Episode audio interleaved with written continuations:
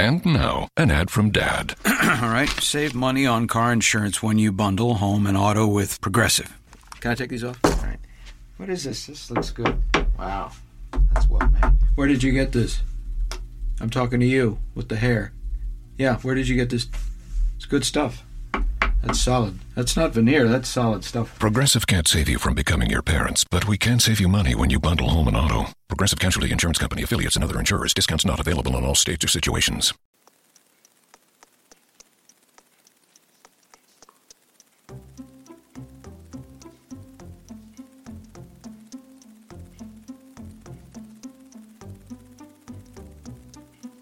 Accendiamo un fuoco, prendiamo qualche pietra, sporchiamo la roccia di colore e iniziamo a parlare di magia. Sentite l'alito di vento che entra nella caverna? Benvenuti a Start su quello di Arte Blog Radio Podcast, in anteprima nella diretta Spreaker fuori orario e scaricabile dal sito www.quellodiarte.com dove troverete anche qualche utile immagine di riferimento. Vi ricordo che mentre stiamo andando in diretta su Spreaker potete um, comunicare con me in chat e quindi se volete vi aspetto lì. Prima di chiudere però non dimenticate di segnalare il vostro gradimento con un semplice like o con un commento oppure condividendo quello di arte sui social network network che preferite. Io sono Michelangelo Mammoliti e in questa puntata vi voglio parlare di preistoria e scultura rupestre. A proposito, sapete dire se la pittura, ovvero il materiale pittorico, il colore, quello che compriamo nel tubetto, anticamente il tubetto non c'era, eh, sia un'invenzione o una scoperta? Aspettate e ve lo dico alla fine della puntata. Comunque, eh, partiamo dalla nostra storia, da, partiamo da 40.000 anni fa, quando sulla scena di questo pianeta fa, fa i suoi primi passi l'Homo sapiens sapiens. Eh, è un individuo abbastanza rozzo e grezzo inizialmente, che però piano piano inizia a, ad evolversi in un momento storico in cui eh, l'unico materiale che può usare è la pietra. Infatti, questo momento si chiama paleolitico. Ecco, 40.000 anni fa circa, hanno più, hanno meno, inizia a scheggiare le prime pietre, a manipolare quelli che sono eh, i materiali che utilizza costantemente e poi comunque inizia a dare le sue prime, chiamiamole così, manifestazioni artistiche più che vere e proprie opere d'arte. L'esempio che può essere forse più utile è la Venere di Willendorf. La Venere di Willendorf è uno dei primi oggetti che eh, inizia a elaborare. È una statuetta, immaginate, di 25.000 anni fa, un tempo lontanissimo. E in fondo l'uomo non è un animale molto diverso da quelli che, che, ha, in G, che ha intorno. E, per esempio si aggrega in gruppi sociali, certo fa dei piccoli clan, eh, ma questo lo fanno anche gli animali più deboli per difendersi, come le gazzelle o le zebre, oppure eh, l'uomo si specializza e abbiamo i cacciatori, i raccoglitori, i clan, gli sciamani, vedremo bene più tardi chi sono, e, e questo non è differente dall'atteggiamento proprio delle api, nell'alveare, delle formiche, che ognuno ha la sua piccola specializzazione. E, l'uomo modifica per i suoi interessi quello che è il mondo circostante. Anche qui c'è una piccola differenza che poi sottende a quello che è il lavoro che fanno anche, per esempio, eh, i castori e le talpe quando modificano veramente l'ambiente che hanno intorno. Immaginate anche i semplici uccelli che fanno il nido. In fondo, l'uomo non è molto diverso come animale, però già dai suoi primi manufatti iniziamo a capire che c'è una bella differenza con gli animali perché quello che fa è sviluppare innanzitutto un linguaggio che gli permette una comunicazione più diretta con i suoi simili e poi la cosa più importante che effettivamente ci rende differenti tra le bestie, chiamiamole così, con la pace di tutti quelli che amano gli animali e anche io amo tanto, è, l'elaborazione del pensiero astratto. L'uomo inizia ad astrarre dalla realtà, a darsi delle risposte, a farsi delle domande e quindi fare arte per l'uomo è iniziare a manipolare quella che è la materia, non più in un senso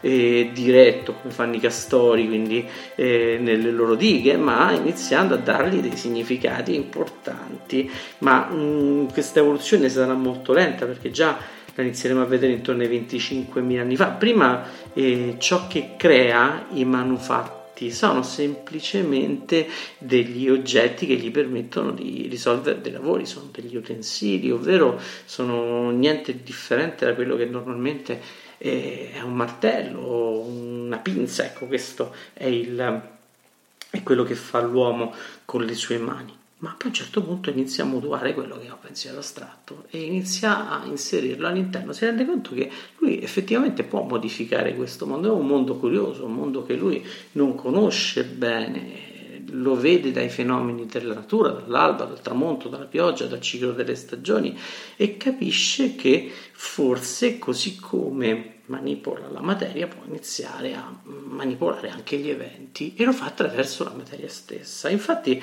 in questo momento eh, storico eh, l'arte non è arte vera e propria, ma è quello che la tiene simile alla magia perché attraverso gli oggetti l'uomo è convinto di riuscire a trasformare la realtà. Ed è questo un passo importante perché noi quando parliamo storicamente di preistoria, diciamo quasi mm, come si dice da, da manuale che l'uomo eh, è nella preistoria fin quando non comunica in forma scritta. È giusto perché comunque con, la, con l'inizio della scrittura non dobbiamo più interpretare quelli che sono gli oggetti manufatti, ma avere anche dei racconti diretti, come Ciclo di Gilgamesh o tante altre cose che comunque hanno un rapporto scritto, eh, le leggi di Hammurabi e tante altre cose. E invece la preistoria è un periodo antecedente all'invenzione della, della, scrittura dove noi comunque dobbiamo elaborare, interpretare in diversi modi, anche nei modi più disparati, eh, quelli che sono stati i residui lasciati dall'uomo. Ecco che tra questi residui ci sono tanti piccoli oggettini, soprattutto queste veneri preistoriche, come si chiamano così, che eh, ci fanno riconoscere che l'arte era associata alla magia. E quindi nel clan, nel gruppo di persone veniva isolato un individuo che doveva diventare lo sciamano. Lo sciamano era quello che aveva il dono di riprodurre la realtà, in fondo è l'artista dell'epoca, ma la cosa bella è che anche lui era inconsapevole di stare a fare arte.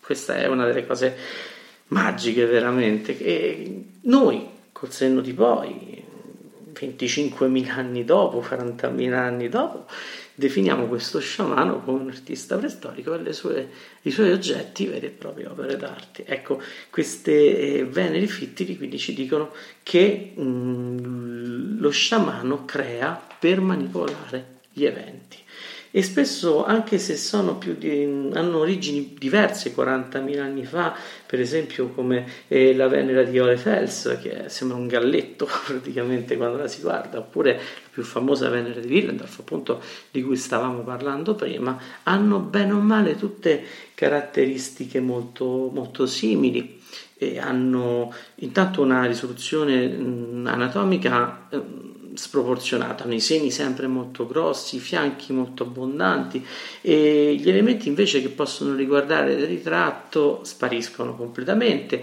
addirittura gli elementi di manipolazione del mondo, le braccia, le gambe non esistono più. Qualcuno ha definito questo tipo di anatomia steatopigia, ovvero un'anatomia che in realtà non riguarda quei popoli che vivono in Nord Europa, perché Willendorf lo sappiamo benissimo, eh, sta praticamente in, eh, in Austria, invece eh, Olefels sta in Germania, quindi eh, il fisico è più relativo a quelle che sono popolazioni africane, quindi evidentemente c'è stata una trasmigrazione importante da quello che è il luogo d'origine dell'umanità, che ovviamente, almeno quella mediterranea, è l'Africa. Ecco, trasferendosi nel nord Europa, quindi poi a un certo punto sono, hanno mantenuto quelli che sono dei tratti somatici importanti. Quindi questa eh, anatomia è, è, vincolante anche a quello che la funzione propiziatoria e magica, che poi allude a un concetto importantissimo nella preistoria, che è il concetto di fertilità. Come tutte le venere, scusate, come tutte le divinità antiche inizialmente erano divinità femminili, perché comunque è la dea madre che genera, l'uomo in fondo ha un compito marginale. Ecco, in questo caso anche queste veneri devono garantire la fertilità. Perché garantiscono la fertilità? Appunto perché la loro anatomia fatta in questo modo completamente sbilanciato, sproporzionato, io vorrei dire a volte eh, con una lente di ingrandimento sulle cose che interessano, quindi i seni, i fianchi, e ovviamente sono cose che alludono a quello che è la procreazione, ovvero aumentare gli individui del clan e far crescere fondamentalmente e consolidare quello che è il, eh, il gruppo di appartenenza. E quindi non soltanto quello, perché la fertilità in realtà si estende anche a quello che è la coltivazione, a quelle che sono le, le, culture che devono mantenere in vita le persone, anche perché iniziamo a vedere un Homo sapiens che in realtà, sì è vero, ha ancora una funzione nomade, ma a un certo punto inizia a diventare più stanziale e fa i suoi oggetti, dai chopper semplici, ma poi a un certo punto inizia a elaborare forme veramente importanti. E in questo modo lui che cosa fa? Lui eh, annulla quelli che sono i tratti somatici perché o non li sa fare ingenuamente oppure non gli interessano, questo ovviamente non lo sapremo mai, e evidenzia i seni, perché una donna dal seno prosperoso fondamentalmente è una donna che a nutrimento per far crescere un figlio forte, robusto e anche i fianchi larghi che noi in questa nostra, nostra contemporaneità potremmo vedere atti a una donna eh, diciamo, eh, non gradevole, normalmente diciamo curvy e comunque al curvy ci piace, ecco, in questo caso eh, i fianchi larghi garantiscono anche la crescita di una prole forte e soprattutto la sopravvivenza della donna al parto e quindi questi oggetti raccontano una magia importante. E perché diventano poi oggetti di fertilità? Perché ovviamente in tutto questo la figura femminile eh, garantisce quella che è la la procreazione. Non venivano soltanto usati come dono alle donne magari che eh, erano in stato interessante, probabilmente qualche etologo ha definito questo tipo di funzione, ma quasi eh, sicuramente queste statuette venivano anche conficcate nel terreno per, garantirne un buon raccolto. Quindi ecco, non sapremo mai in quale collocazione queste opere sono state, questi oggetti artistici, queste, questi piccoli oggetti di magia sono stati realizzati, non, sareb- non sapremmo mai le finalità, però sicuramente possiamo intuirne e aff- lasciarci affascinare. Ecco, se ci fermiamo un secondo magari su una delle Venere più note, più famose, che è la Venere di Willendorf, appunto, possiamo rivedere bene questi particolari. Di nuovo, seno abbondante, i fianchi comunque eh, accoglienti, e poi a un certo punto si nota eh, la vulva, la vagina della donna che comunque eh, è ben descritta in quella che è la sua identità, e poi alcune cose che iniziano a perdere di definizione. Le gambe si vanno a ridurre, i piedi spariscono, forse anche perché persi, ma soprattutto le braccia sono quell'elemento che nell'uomo garantiscono il rapporto col mondo, ma nella donna qui diventa quasi un spariscono e quindi sembra quasi che la statuetta sia relegata a quella che è proprio la funzione più importante in quel momento della donna. Però mh, mm, non è soltanto una macchina da parto se la andiamo a vedere, perché l'artista che ha realizzato proprio questa opera, che poi ho voluto scegliere come esempio, si è soffermato su un particolare che in apparenza può essere insignificante, ma in realtà ci fa capire che comunque la donna in questo momento storico ha il suo ruolo importante ed è proprio l'acconciatura. Non c'è la artistica del viso, questa è qualcosa che arriverà dopo.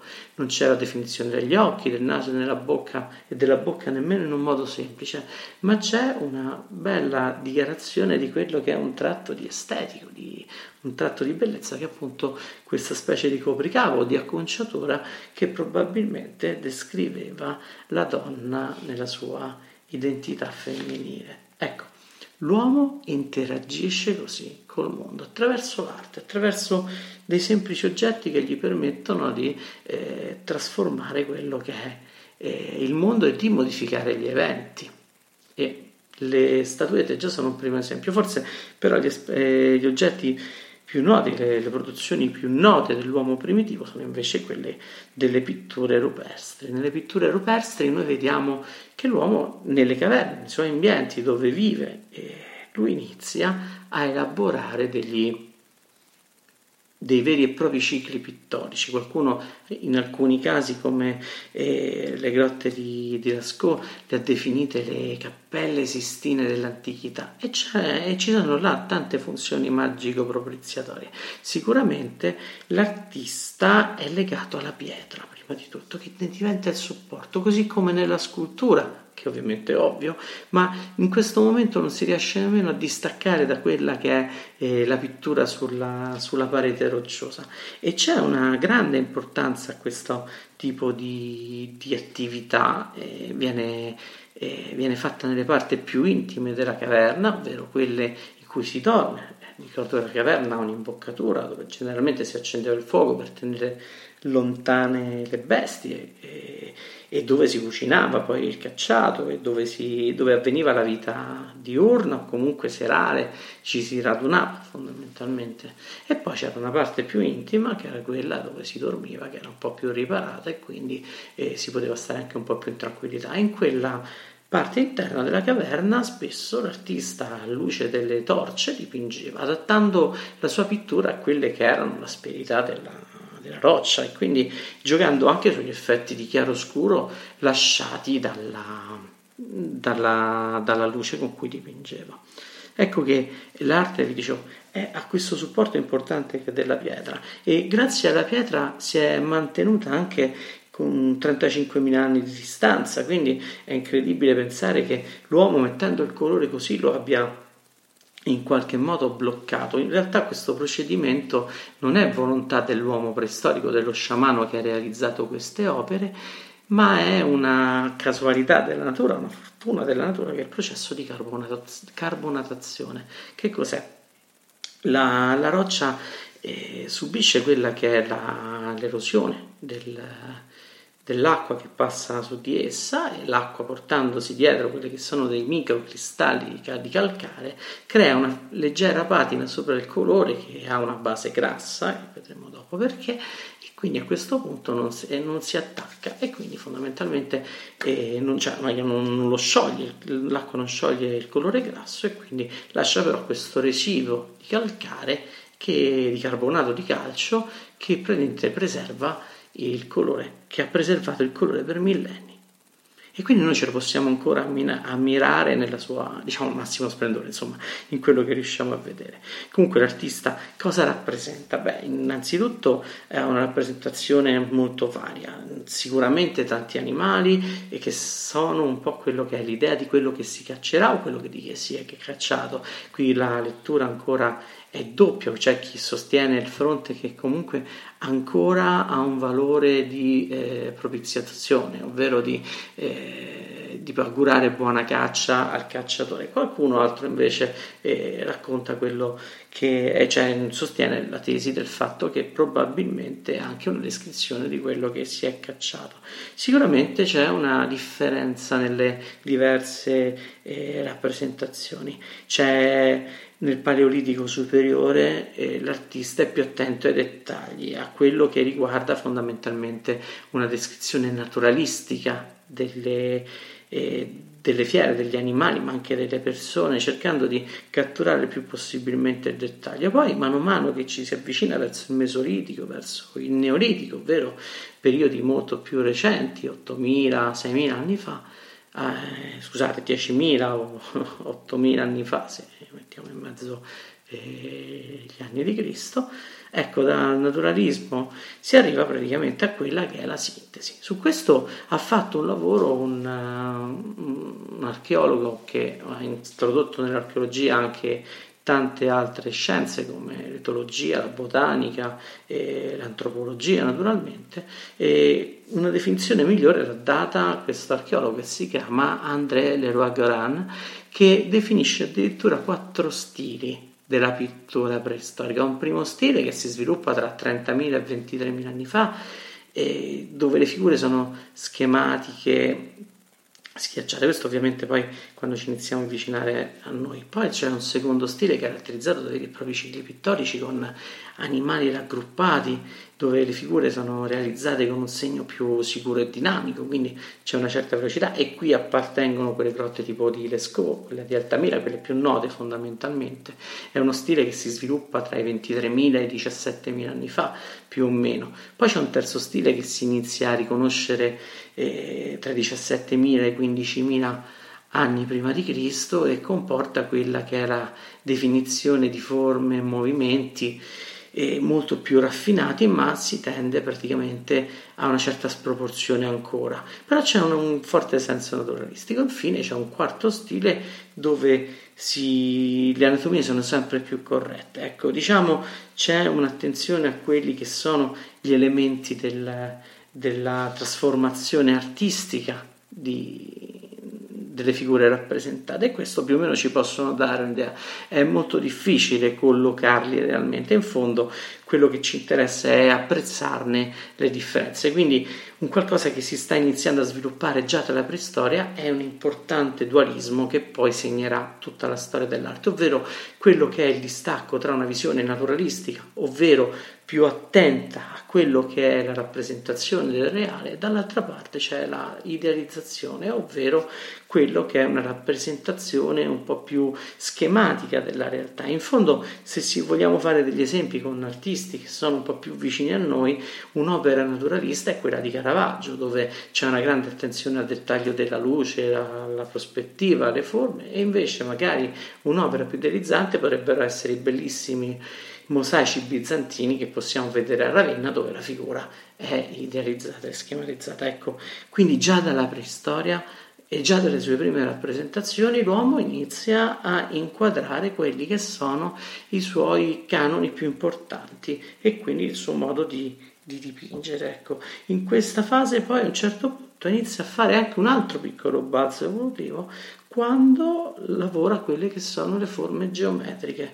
E spesso le troviamo associate poi a quella che è la, manifattura, la manifattura del, della ceramica o della terracotta dove l'uomo inizia a creare veri e propri oggetti non più scalfendo la roccia ma inizia veramente a lavorare la ceramica. E qui stiamo nel neolitico fondamentalmente 4.000 anni prima di Cristo, dai 6.000 ai 4.000 anni prima di Cristo, in cui l'uomo lavora altri materiali come la ceramica soprattutto e inizia a decorarla, ma questo poi diventerà un'altra storia. Quindi questa è la nostra preistoria. Quindi in questo momento storico noi vediamo l'uomo muoversi, muovere i primi passi. Ecco, e su questa oggi ci possiamo fermare. E vi ricordo che eh, questa puntata la potete trovare in podcast su Spreaker, sul canale YouTube di Quello di Arte, inoltre sul sito www.quellodiarte.com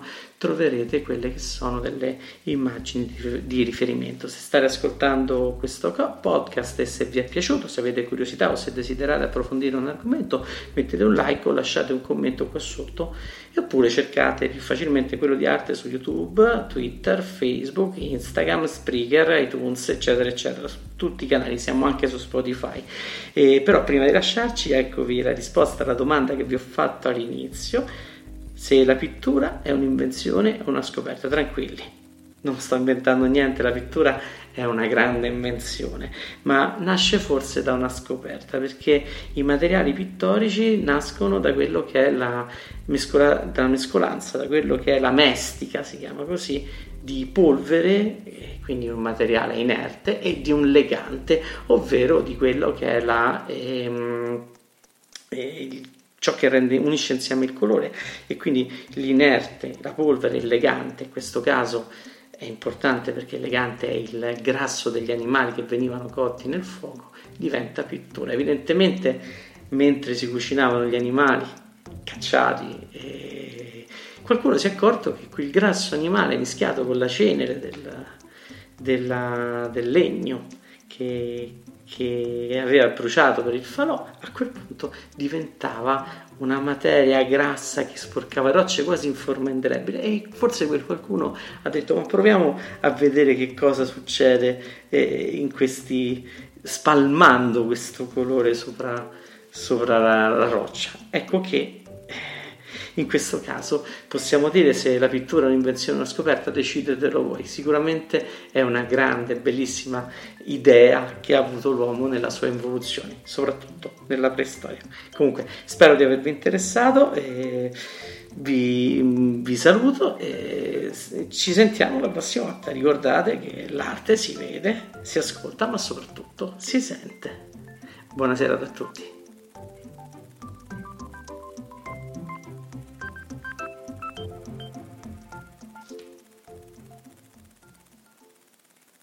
And now, an ad from Dad. All right, save money on car insurance when you bundle home and auto with Progressive. Can I take these off? All right. What is this? This looks good. Wow, that's well made. Where did you get this? I'm talking to you with the hair. Yeah, where did you get this? It's good stuff. That's solid. That's not veneer, that's solid stuff. Progressive can't save you from becoming your parents, but we can save you money when you bundle home and auto. Progressive Casualty Insurance Company affiliates and other insurers. Discounts not available in all states or situations. Let's say you just bought a house. Bad news is, you're one step closer to becoming your parents. You'll proudly mow the lawn. Ask if anybody noticed you mowed the lawn. Tell people to stay off the lawn. Compare it to your neighbor's lawn. And complain about having to mow the lawn again. Good news is, it's easy to bundle home and auto through Progressive and save on your car insurance, which, of course, will go right into the lawn. Progressive Casualty Insurance Company affiliates and other insurers. Discount not available in all states or situations.